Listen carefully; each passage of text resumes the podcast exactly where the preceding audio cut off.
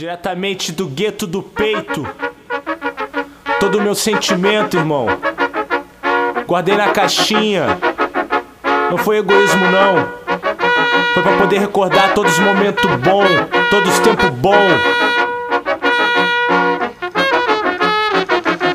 Só essa noite pra escrever o hit. A mente sem limite, os limites já não existem. Inspira sempre os falantes de 20, pra explodir a alma e expandir dentro do beat. Fui eu que quis, o gosto amargo desse doce, a licergia do astro rei. Aí, agora foi. Agora foi. Boa tarde, está começando o Fanzine Podcast, conteúdo para alimentar a alma e fortalecer o pensamento. Meu nome é Gustavo Nunes e aqui você vai encontrar assuntos relacionados à música, história, arte, literatura e cultura de uma forma diferente e informal. Por falar nisso, mantenha os hábitos de higiene, use máscara de forma correta, faça uso de álcool em gel e aplique na sua rotina o distanciamento, mas, se puder, fique em casa. O requinte é o seguinte, com nós e não com eles, ouve minha voz e sente a música que vive, foi no repique, e a cor transmite quando olha os... O convidado de hoje é Walter Günter Lipp, professor de História, doutor, entende tudo sobre Frantz Fanon e tem um currículo pesadíssimo. Boa tarde. Salve, um abraço a todo mundo aí. Muito bom estar aqui. Gustavo, obrigado pelo convite. E o currículo é de peso mais nas ruas que na academia, né? O suplemento vem das letras. É verdade. Ah, tô feliz de estar aqui e realmente... Estar num espaço, né, de podcast, para mim, acredito que é uma das primeiras vezes, assim, não fui nem duas, acho que 2 ou 3 vezes só em podcast, mas já tinha ido em rádio, e eu sou fascinado por rádio, eu sou fascinado por essa sensação que quando tu fala no microfone, que não tem nem ideia para onde a difusão tá indo, quem tá ouvindo, onde tá chegando, isso é muito massa, então eu tô feliz de estar aqui contigo no Fanzine Podcast. Cara, eu fico feliz também porque... Para quem não sabe, vai ficar sabendo agora, tu foi uma dos meus primeiros amigos de vida, né, da professor Duplan. É um cara que faz parte da minha estrutura, do meu arcabouço cultural, tu tem uma contribuição gigantesca nas influências musicais, na influência cultural, né, e de rua. É um cara que faz a gente aprender a criticar, até um senso crítico para aprender. Por livre e espontânea vontade, né? E WG, tu tem uma defesa muito grande do Fanon, né? Sim. O Fanon é um autor que eu estudo desde 2004. Eu e mais algumas pessoas que começamos esse estudo, por exemplo, o professor Orson Soares, do coletivo Fanon, que conheci o Fanon por ele, numa palestra dele sobre as Panteras Negras, e eu era formado em História, e fiquei impressionado que eu não conhecia aquele nome. E eu perguntei para o professor Orson, né, quem é Fanon Orson? Ele, Fanon é um teórico anticolonialista muito importante, escreveu um livro famoso chamado Condenados da Terra, e aí ele me falou sobre esse autor, e eu fiquei impressionado, uau, como é que eu não conheço esse autor se eu sou formado em História? Logo depois da minha especialização em História lá na FAPA, na extinta FAPA, saudosa FAPA, eu acabei fazendo um TCC, uma monografia de especialização sobre a Guerra da Argélia e o pensamento do Fanon. Aí fiquei anos na escola, trabalhando, na prática do chão da escola, na Restinga, e isso depois do meu mestrado, só que o meu mestrado ele foi mais um estudo sobre formação de professores, como ensinar a história da África em sala de aula, enfim, como combater o eurocentrismo, como combater esse hiperdimensionamento da Europa na história, porque nós sabemos, né, no currículo, se exalta muito a Europa, a Grécia, que se coloca como base da história ocidental, aí depois a Idade Média, o Renascimento, toda essa linha que se formou. E eu queria combater isso, né, através de uma prática escolar anti-eurocêntrica, antirracista na história. E aí, por fim, acabei voltando para a história no doutorado, e aí retomei esse trabalho lá de 2004, e aí foi um caminho incrível, sabe? Porque essa é a riqueza de ser pesquisador e ser professor. Né, ser alguém que está na sala de aula, que não está mofando num gabinete isolado do mundo, na torre de marfim da universidade, está com o pé no chão da escola, tá? É professor na periferia, e aí tu reflete teoricamente sobre aquilo, produz, circula ideias, conhece, e trabalha com pesquisa e ensino pesquisa e ensino, aprendizagem na sala de aula. Então foi isso que sempre me atraiu. O que eu acredito que seja também um cerne dessa pesquisa, né? É que o Fanon, o estudo dele é de uma outra via, né? Ele não é de fora para dentro. Ele vem da Argélia, se não me engano, né? Ele fala da própria África para fora, não é? É, o Fanon, ele se tornou argelino. Isso que é a história interessante. Ele, um psiquiatra, um médico, né, que veio da Martinica, ele era da Martinica, ele vai lutar na Segunda Guerra contra os nazistas, inclusive foi condecorado. Então, por ter lutado e sido condecorado na Segunda Guerra Mundial, ele acaba ganhando acesso aos estudos, e em Lyon ele se forma em medicina, em psiquiatria, e aí ele vai para a Argélia, para o norte da África. Então, estando lá, ele começa a ver as contradições, sabe, do colonialismo. Porra, eu tô aqui, ele tratava tanto torturados quanto torturadores do exército francês, da polícia francesa, da polícia colonial argelina, pró-França, e também muitos guerrilheiros e militantes pela independência e pela libertação da Argélia. Então ele vivia essa grande contradição na vida dele. Chegou um momento que ele acaba largando o Estado francês e entra para um movimento da FLN, que era a Frente de Libertação Nacional na Argélia. Então é uma história incrível, é só a biografia dele, o itinerário, as coisas que ele experienciou, porque ele foi um dos grandes protagonistas do século XX. E, ao mesmo tempo, um autor que, olha só, Gustavo, ele tem apenas 3 obras publicadas em vida. 3 obras publicadas, né? Toda essa caminhada, ele criou-se um campo hoje que se chama de estudos fanonianos, que vai abranger a questão de raça, classe, a identidade. E o Fanon, ele tem a obra Pele Negra, Máscaras Brancas, ele tem uma obra chamada Sociologia da Revolução, de 59, e ele tem a última obra dele, chama Condenados da Terra. Aí vai falar da questão da violência, do nacionalismo, do pós-independência na África. Mas o mais interessante é que o Fanon, ele abrange hoje o campo dos estudos fanonianos, que, olha, é muito interessante. As pessoas estão lendo Fanon de novo, parece que ele ficou um tempo fora da academia e fora dos movimentos sociais, e agora volta com tudo, inclusive com edições novas de editoras, né, que estão com publicações novas da obra dele. Estou muito feliz com isso, que o Fanon está circulando bastante aí nos movimentos sociais, na academia, etc. Além de Máscaras Brancas, tem um outro material dele que foi lançado pós-morte, não foi? Sim, tem um material que foi lançado pós-morte, que é um livro. Saiu pela editora Masperrola, na França, na época. Ele sai chamado Em Defesa da Revolução Africana, onde tu vai ter discursos dele, alguns artigos que ele escreveu e foram atribuídos a ele no jornal da Argélia, né? El Modjahid, um jornal que fez, inclusive, um jornal que eu gosto muito de falar dele, porque ele fez uma experiência de sujeito coletivo naquela época, nos 50. Os caras estavam interessados, Gustavo, na questão da autoria e do anonimato. Então, muitos artigos não eram assinados individualmente. Eram artigos produzidos... No jornal, né? Exato. Quer dizer, o próprio Fanon assinou apenas um artigo dos 41 que ele participou e são atribuídos a ele.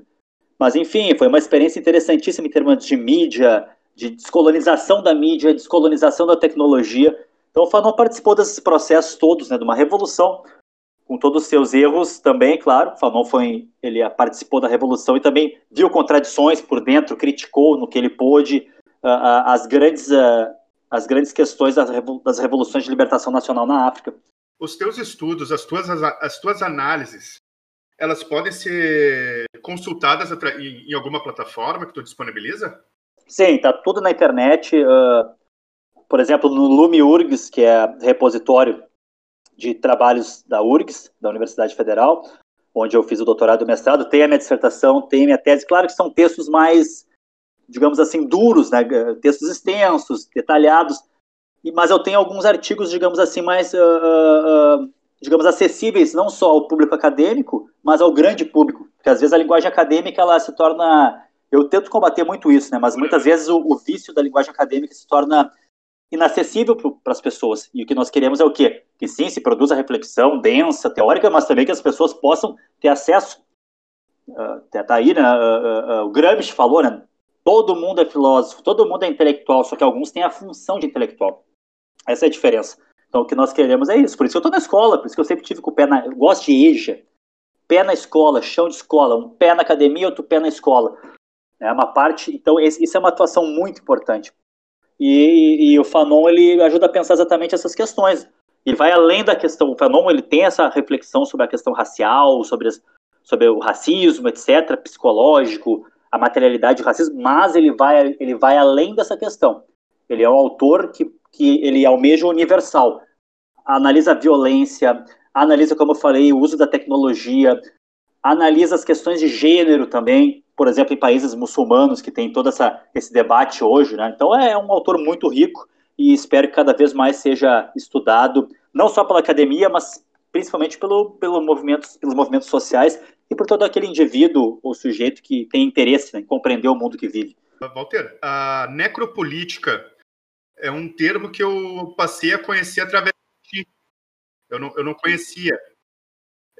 Fanon está costurado com essa ideia de necropolítica ou é uma outra vertente de estudo, é um outro conceito que tu trabalha? O necropolítica é um conceito de um pensador camaronês chamado Achille Mbembe. O pessoal fala Mbembe, alguns vão chamar de Membe, mas em geral se chama Achille Mbembe, tá? Ele é dos Camarões, esse pensador, esse intelectual, ele lançou um ensaio chamado Necropolítica.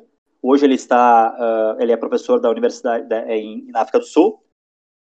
Ele está na África do Sul, teve que sair do país dele. E ele lançou esse conceito de necropolítico. Como surge o conceito do Mbembe? Ele vai dizer o seguinte, é um diálogo entre Frantz Fanon e Michel Foucault. Então, a definição do conceito de necropolítica é o seguinte, para Mbembe. Para Mbembe, necropolítica é o momento em que a vida se submete ao poder da morte, em que o deixar morrer e deixar viver torna-se o último ato de soberania. Então, é uma leitura da biopolítica Foucaultiana, do Foucault, da questão do estado de sítio, estado de exceção em Schmitt e Agamben, e da violência colonial em Fanon. Por quê? Porque para o Foucault, a biopolítica, o que acontece? Tem o poder disciplinar para Foucault. É o momento em que o poder disciplinar, ele na fábrica, no manicômio, na escola... nesses espaços do poder disciplinar, ele visa o indivíduo, o corpo, docilizar o corpo. Não vai fazer isso. O poder da disciplina é o poder negativo, o poder do não. Não vai fazer isso. Já a biopolítica, ela já começa no momento que surge a demografia, estatística e tal, que já é um apelo à população. É um poder é um poder que, com essas tecnologias de poder, que vai chegar na população. Por exemplo, a medicina, ela tem tanto um elemento de biopoder, porque tem um discurso para a população, e um elemento do indivíduo, daí sim o poder disciplinar. Então esses poderes, eles não é que um substitui o outro, eles ocorrem de modo concomitante. Só que o Mbembe diz que não tem como aplicar o conceito de biopolítica na África, onde ele vive e onde ele está analisando. Ele está analisando mundos de morte, ele está analisando zonas onde existe extração de minerais, de coltão, columbita, tantalita, ouro, diamantes, entre outros minérios preciosos. E nesses mundos da morte, tanto faz morrer, né, ou viver. Só que, e aí, claro, a biopolítica ela faz uma administração do quem deve viver e quem pode morrer. Lógico que é diferente, mas é praticamente o que o Brasil está vivendo hoje. O Brasil, no momento, tem elementos de necropolítica, com certeza, sendo acionados. Só que, para te ter uma ideia, assim, para ocorrer a necropolítica, né, ele vai dizer que tu tem... Ele traz como exemplo de necropolítica mais bem acabado a Palestina ocupada por Israel. Sim. Então, quer dizer, para Mbembe é o exemplo mais acabado, atual, contemporâneo, de necropolítica. Então, tu tem um estado de exceção, um estado de sítio, tu tem biopolítica e tu tem essa atuação da morte. Então, é nesse sentido que sim, o Brasil... E aí, claro, aí tu começa a pensar questões do Fanon. O Fanon, ele trabalhou o elemento da violência. Essa violência que ela, inclusive, se materializa na compartimentação e divisão de bairros. O bairro do branco, o bairro do negro, por exemplo, o gueto. É o bairro, sim, do colonizador e o bairro do colonizado. Que é o que se vê bastante nos Estados Unidos, né? Sim, sim, sim. Inclusive lá já ocorriam estudos dos anos 60 chamando a atenção sobre o que se conveniou denominar de colonialismo interno. E eu e o professor Orson estamos chamando de intracolonialismo, ou seja, dentro de uma nação, dentro de um território nacional, aplicam-se, vão ser aplicadas políticas colonialistas para certos segmentos da população, que são racializados. O ticano, o negro, aqui no Brasil, a juventude negra, o genocídio da juventude negra é um grande exemplo, sim, da necropolítica. Né? E, claro, o que acontece? A necropolítica é um momento terrível que pode levar a um novo sistema, um novo patamar chamado necrocapitalismo. É um indiano que escreve chamado Banerjee. Também se baseia na teoria do Mbembe. Ou seja, é um momento que se ataca as condições de vida das populações. Tu não tem acesso à água, tu não tem acesso à terra, as sementes são patenteadas por grandes transnacionais. Não é mais aquela coisa que se falava antigamente, até no marxismo, na esquerda marxista, do exército industrial de reserva. Não, agora tu é um resíduo industrial, não serve para nada praticamente. Então é nesse sentido que o Mbembe nos traz a necropolítica. Nós estamos num momento no capitalismo neoliberal, onde chegou um patamar de necrocapitalismo. A acumulação de capital está baseada na morte. E aí é que está o grande núcleo dessas políticas de morte, desses mundos da morte.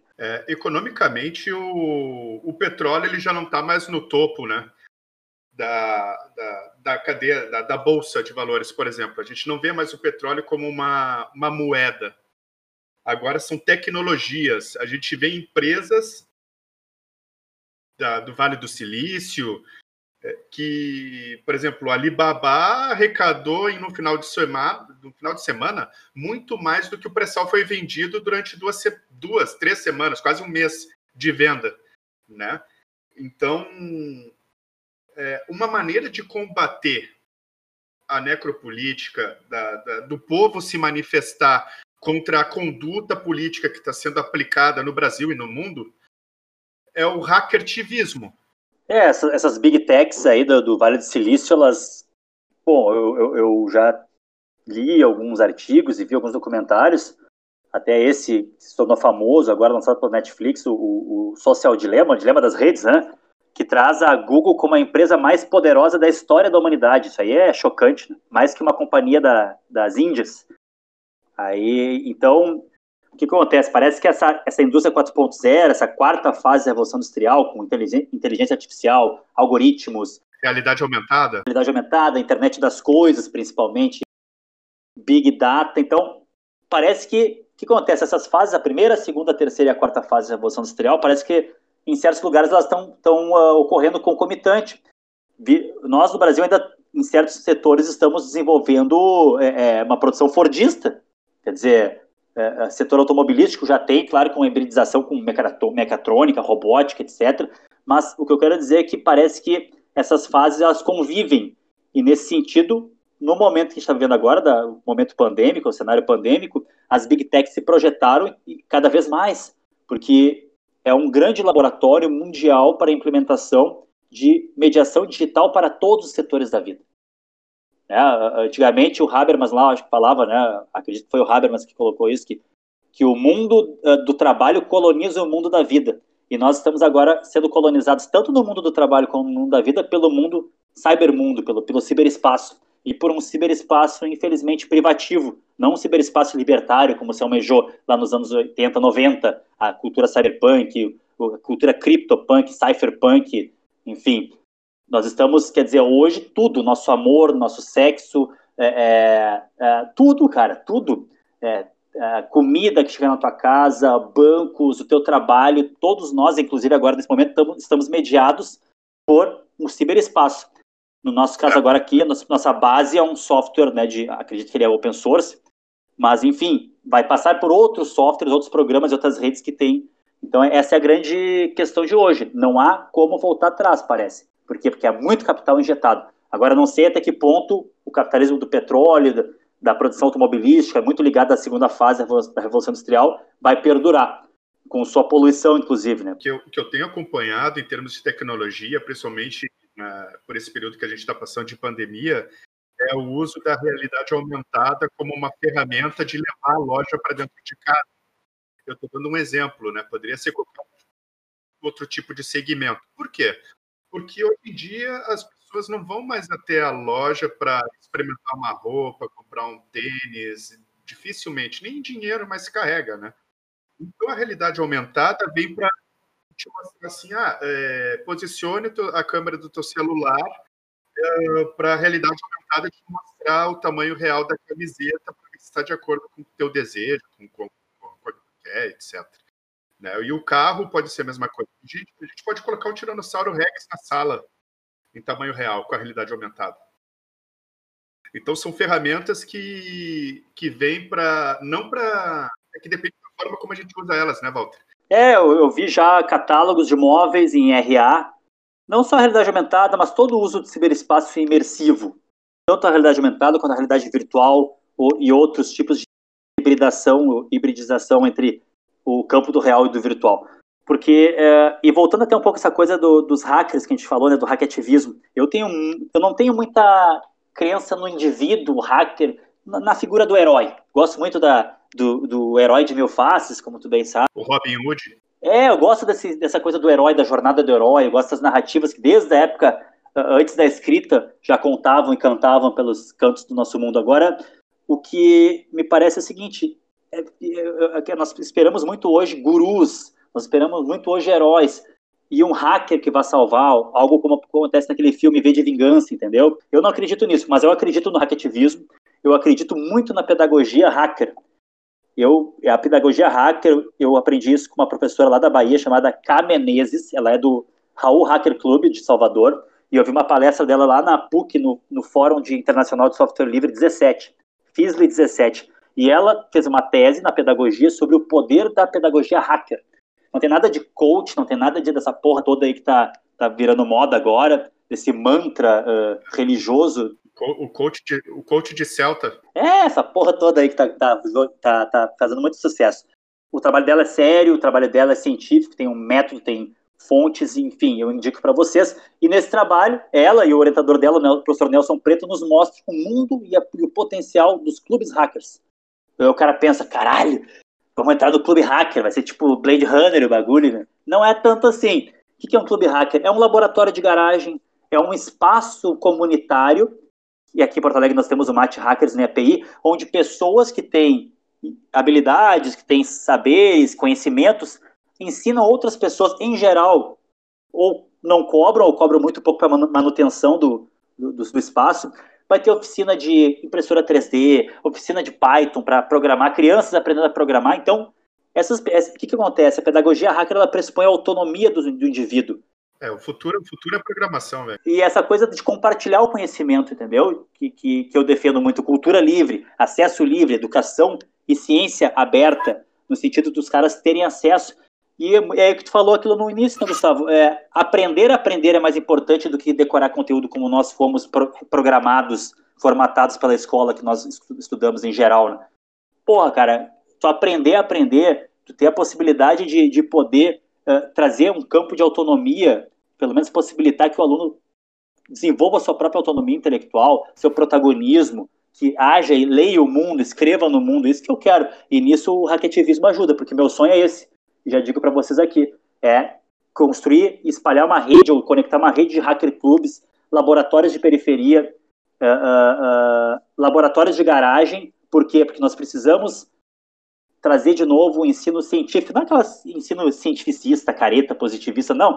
Ciência mesmo, na periferia, instrumentar a gurizada com ciência, para combater esse obscurantismo que a gente está tendo no Brasil, para combater todas essas teorias de conspiração que chegaram ao poder. E acredito que isso é um passo interessante, cara. A utopia é, mas eu sou utópico. Eu amo o horizonte, vou sempre adiante. A base da educação hoje, nacional, pelo menos aqui no Brasil, não é a formação de pessoas com conhecimento, mas pessoas que consigam apertar um parafuso. Formar pessoas que tenham senso crítico, que saibam programar equipamentos que façam um parafuso. É o aprender a aprender, isso aí que tu tá falando, é muito importante, é o essencial hoje. É que acontece o seguinte, eu sou professor, tu bem sabe, e já tenho uma caminhada nessa, comecei a dar aula em 2001, cara, e já dei aula assim em todos os níveis do ensino brasileiro, já dei aula, no momento eu tô em 3, 4 diferentes, tô na graduação, na pós-graduação, EJA, onde eu nunca saio, eu amo EJA. Por que eu amo a educação de jovens e adultos? Porque ali na sala de noite, no ensino noturno, Gustavo, e todo mundo que tá nos ouvindo aqui, é ali que eu me realizo de verdade, com alunos trabalhadores, mulheres muitas vezes que são até xingadas pelo marido, até sofrem assédio no sentido de desistir da escola. Me contam às vezes, pô, tu vai estudar com essa idade, vencem todos os tipos de estereótipo.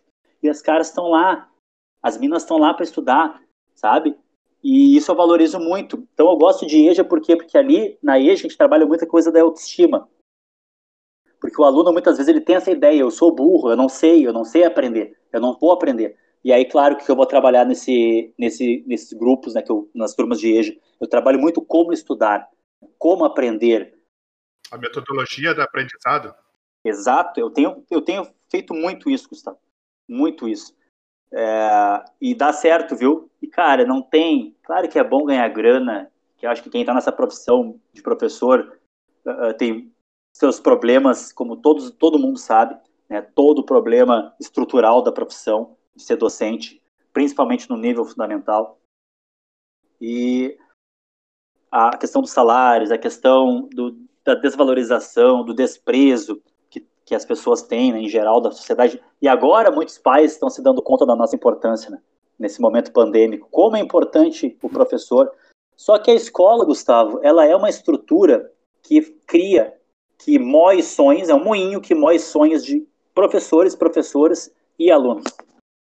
A escola tem uma coisa, a gente estava falando do Foucault agora há pouco, né, a coisa do panóptico que ele falava, né, senta aí, tu não vai sair daqui, o poder disciplinar, vamos controlar. Muitas vezes a escola na periferia, que deveria criar esse campo de possibilidade de autonomia intelectual, de protagonismo, de preparar para o mercado de trabalho, também é importante isso também, né? Não podemos negar, é essencial.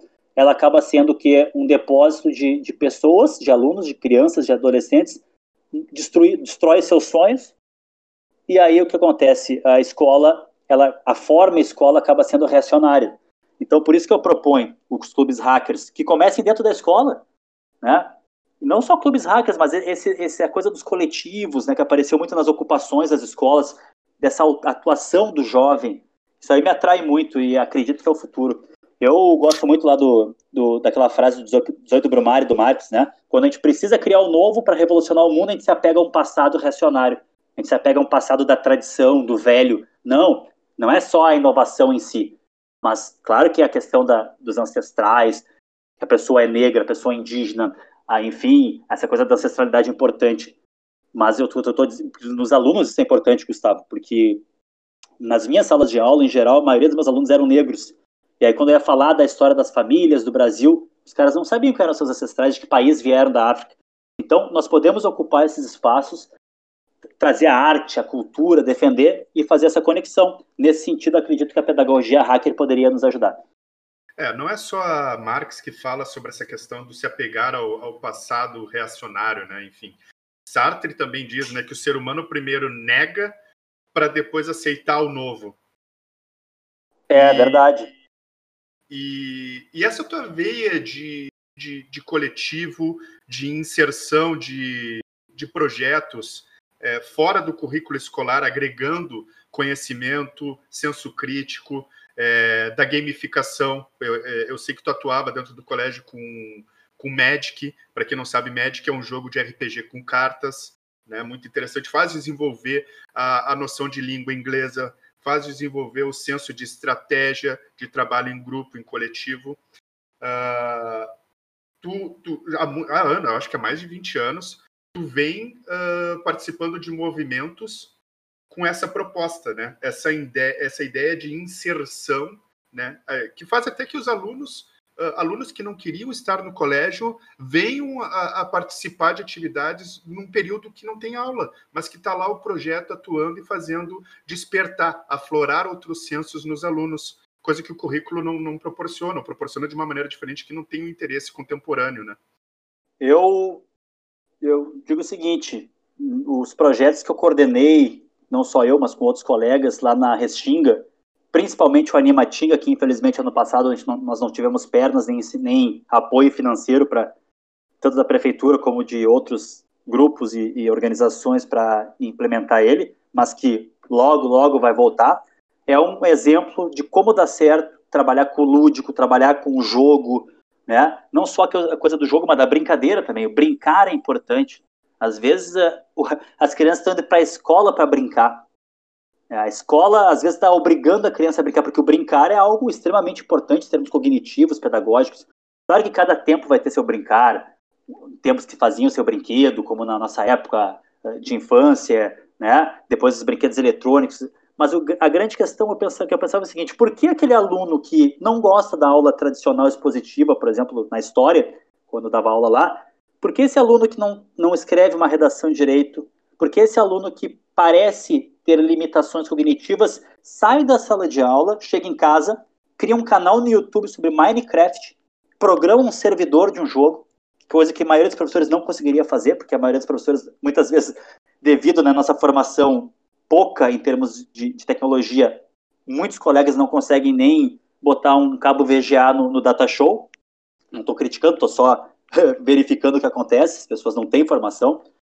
Então, por que esse aluno que sai da aula, escreve uma letra de funk, de rap, bem estruturada, analisa ou de samba, ou de pagode, enfim, de rock and roll, por que esse aluno sai da sala de aula e se torna criativo? E eu comecei a me dar conta, porque eu me tornei professor vendo muitos professores que davam umas aulas cagadas, entendeu? Eu olhava e dizia assim, porra, que merda, hein, cara, te pagam pra te vir aqui me dar uma aula de merda, aquela decoreba braba. Claro que tive professores maravilhosos, professores de todas as disciplinas, mas em muito, porra, eu peguei o final da ditadura, né? Quer dizer, logo o pós-ditadura ali. É, eu também. 86 eu entrei na escola. É, eu te conheci, tu tava na frente do teu prédio derretendo um boneco de plástico com uma lupa. pra mim era tipo Indiana Jones, tá ligado? Era um bagulho do Polyopticon que tinha, né, uns negócios de montar luneta e coisa. Ah, eu sempre gostei dessa coisa de cientista, velho. Era pra eu ter feito biologia, oceanologia, eu fui pra história, pra influência da minha mãe, e pelo rap, né, velho? Rap, pelo punk rock, que é essa veia da rua nossa aí que sempre foi muito forte. E acredito que foi isso que me levou a apostar tanto na educação não formal, Gustavo. Voltando a essa pergunta que tu fez, essa coisa nossa, entendeu? Porque essa coisa de estar na rua, de estar com os amigos, com as amigas, de ouvir um som, a gente gostava muito ouvia um punk rock, ouvia depois muito rap, né, até hoje. Então essa cultura de rua, tanto do punk quanto do hip hop, tanto o grafite, o break, o rap em si, o próprio funk e tal, me modificou. Então, eu sempre digo isso, né? Eu cheguei na sala de aula a primeira vez e perguntei para os alunos. Primeira vez que eu cheguei numa sala de aula, digamos, como professor oficial, não, digamos, efetivado lá, eu perguntei, alguém aí, o que vocês gostam de ouvir, né? Ah, eu gosto de rap, eu gosto de ouvir funk, eu gosto de ouvir pagode. E aí eu fiz um beatbox para os alunos. Meu beatbox é muito ruim. Mas, enfim, para os alunos, eu quero só dar um exemplo. Aquilo foi, uau, que incrível.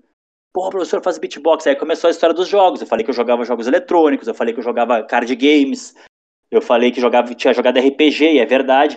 E aí um dia me deu uma ideia, cara. Tipo, foi uma coisa até meio mística, assim. Eu tava caminhando na Restinga, num terreno baldio, eu vi uma carta de Magic toda rasgada, assim, tipo, e pintada. Eu falei, caraca, existe Magic ainda, meu.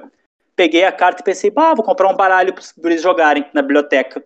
E aí, quando eu fiz um projeto, meu, num clube de jogos, muitos professores foram contra, dizendo que jogo não era coisa de escola, outros apoiaram, vários professores apoiaram. Foi crescendo, alunos que tinham problema de leitura, como tu falou, alunos... Cara, o jogo entrou com tudo. E aí, um dia, um aluno falou para mim, senhor, por que a gente não faz um evento maior com outras escolas? Pum! Criamos o Animatinga, teve 7 ou 8 edições, salvo engano. A última não saiu, mas, pô, cara, sabe, ver os alunos, as alunas fazendo protagonismo, participando da logística, da organização, nas bancas, os jogos, e a comunidade da Restinga participando, né? Aí teve colega que falou na época, mas o que quer que saia? Porque tinha muito cultura otaku, né? Otaku, essa cultura, sim, japonesa, dos mangás, anime, etc, que eles gostam. Mas isso não é a cultura deles. Como não é, cara? Quem é tu para falar pro jovem que é a cultura do jovem, né, velho? Eu ficava pensando assim, ó, no que a gente pode fazer é proporcionar o protagonismo, deixa eles escolherem, quer cultura japonesa, quer rock and roll, quer rap, funk, não importa. O que importa é que a escola seja um espaço de protagonismo, um espaço de sentir, de se fazer humano, em si como indivíduo e com o coletivo. E isso nós fizemos lá com o jogo, Gustavo, lá na Restinga. E até hoje, meus alunos e as alunas comentam, né, desses nossos projetos. E, Walter, mudando um pouco de assunto, tu foste professor do curso de jornalismo, né, numa instituição aqui em Porto Alegre, mas eu me lembro, acho que foi a primeira vez que eu ouvi tu falar que foi para Santo Antônio do Leite, e lá tu teve a oportunidade de ir numa rádio. E eu me lembro que quando tu voltou, tu trouxe a lauda, e o final de cada frase tu botava um ponto e barra, que é como o jornalista escreve a lauda para o rádio, né? E eu me lembro que tu chegou fascinado por isso e tal. E foi antes de tu fazer faculdade, tu estava no segundo grau ainda, eu acho. E aí, eu sei que... Bom, enfim, né? O tempo passou, tu se formou em jornalismo, etc. Fez o mestrado e começou a dar aula no curso de jornalismo. Como é que foi essa experiência para ti?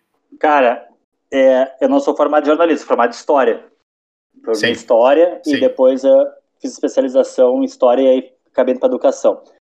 Mas, assim, vinha de antes, meu fascínio... Cara, eu tinha... A minha avó, Mimia... Tá? Tinha um radinho desse de gravar, que tinha rádio e fita cassete. E desde pequena eu fui fascinado por uma brincadeira de fingir que eu era radialista. Nós fazíamos, cara, a gente tinha um gravadorzinho que foi pra lá e foi pra cá, lembra que a gente fazia? Até hoje, esses dias minha filha achou as microcassetes, aquelas bem pequenininhas, e tava ouvindo a gente fazendo programa. Programas de rádio eu fazia. Tu tem uma fita, eu acho que eu devia ter uns 8, 9 anos, que eu simulei um programa de rádio que eu entrevistava a minha irmã. Isso, tá aqui, cara, existe ainda, esses dias a minha filha de 9 anos ouviu. Então, cara, eu sempre fui fascinado com essa coisa. E aí que eu fazia? Olá, boa noite, aqui é Walter, vamos agora escutar. Daí eu fazia um entrevistado, fazia um entrevistador, eu fazia o jingle da propaganda. Cara, eu fazia tudo. Daí eu botava uma música e eu gravava. E, cara, foi uma brincadeira que nós fizemos muito, né, gurizada? Tipo, aqui a gente tinha ali uns 8, 9, 10 anos. Nós gravava muito, né? E aí, como é que é? Vamos contar agora uma história de horror que aconteceu. Então, essa coisa do rádio sempre me fascinou. Aí, meu, é verdade, eu fui uma vez lá para Minas Gerais, Santo Antônio do Leite, um subdistrito de Ouro Preto, e lá eu levei uns CDs de rap na época e tal, e eu fui na rádio. Na verdade, a minha prima, a prima do meu pai, ela tinha um programa na rádio, ela, pô, trouxe um monte de CD de rap que o pessoal não conhece, vamos botar esses sons e tu vai comentando cada um. E eu fui. E aí que foi a história essa do documento, da lauda. Depois, cara, com o professor Orson Soares, nós do coletivo Fanon, a gente foi pra rádio em São Leopoldo, na feitoria, demos palestra. E aí, cara, meu fascínio é o seguinte, é o que tá acontecendo exatamente agora. E na rádio, claro, a coisa é imediata, porque a transmissão é imediata. É o momento em que tu fala no microfone, numa salinha, mas a tua voz, tu enuncia uma ideia, tu enuncia um discurso, tu emite uma mensagem. E a partir do momento que entra na captação eletrônica do microfone, meu velho, pra mim o negócio ainda é mágico, é místico. Não é à toa que de vez em quando eu ia, agora tá fechado, e lá vai ver o verdadeiro inventor do rádio, Padre Landell de Moura, que tá enterrado aqui em Porto Alegre, ali na Igreja do Rosário. A cada tempo eu vou lá e boto um pequeno chip na frente da tumba dele, em homenagem ao grande cientista Padre Landell de Moura, injustiçado na história da ciência. Inclusive eu fiz Eu fiz um curso de produção executiva na Escola Técnica Padre Landell de Moura, a atual OCIP. É o que me certificou como produtor executivo em rádio e TV. E tu vê, né, Gustavo? Naquela época destruíram o laboratório do Padre Landell de Moura, e aí foi a história do Marconi, que patenteou as coisas do Tesla lá e acabou sendo considerado inventor. E naquela época já tinha... a coisa do obscurantismo religioso, né? Ah, imagina, vão quebrar isso aí, a coisa do diabo, a voz saindo pelo ar. E nós não imaginávamos, ou pelo menos a humanidade talvez não imaginava, que em 2020, em plena era da dita informação, ou agora desinformação, alta tecnologia, nós estamos vivendo aí o mundo cyberpunk, né? Alta tecnologia convivendo com baixa condição de vida. Low life, high tech. Walter, eu queria poder continuar, mas... chegou o nosso tempo. Eu quero agradecer muito, tá, o teu tempo, a tua disponibilidade de poder conversar aí para a primeira entrevista do nosso podcast. Esse foi o primeiro Fanzine Podcast, o primeiro episódio. É um projeto que eu tenho certeza que vai falar muito ainda sobre o lado B das coisas, sobre o underground, arte, cultura, literatura marginal. Pô, eu que agradeço o convite. Massa tá aqui. E é isso aí, gurizada. Vamos espalhar o CryptoPunk por tudo aí. Porque realmente, cara, eu cresci ali com vocês no bairro e, cara, o que me fascina mesmo nessa coisa toda que a gente tava falando desde a questão hacker, cyberpunk, criptopunk, etc.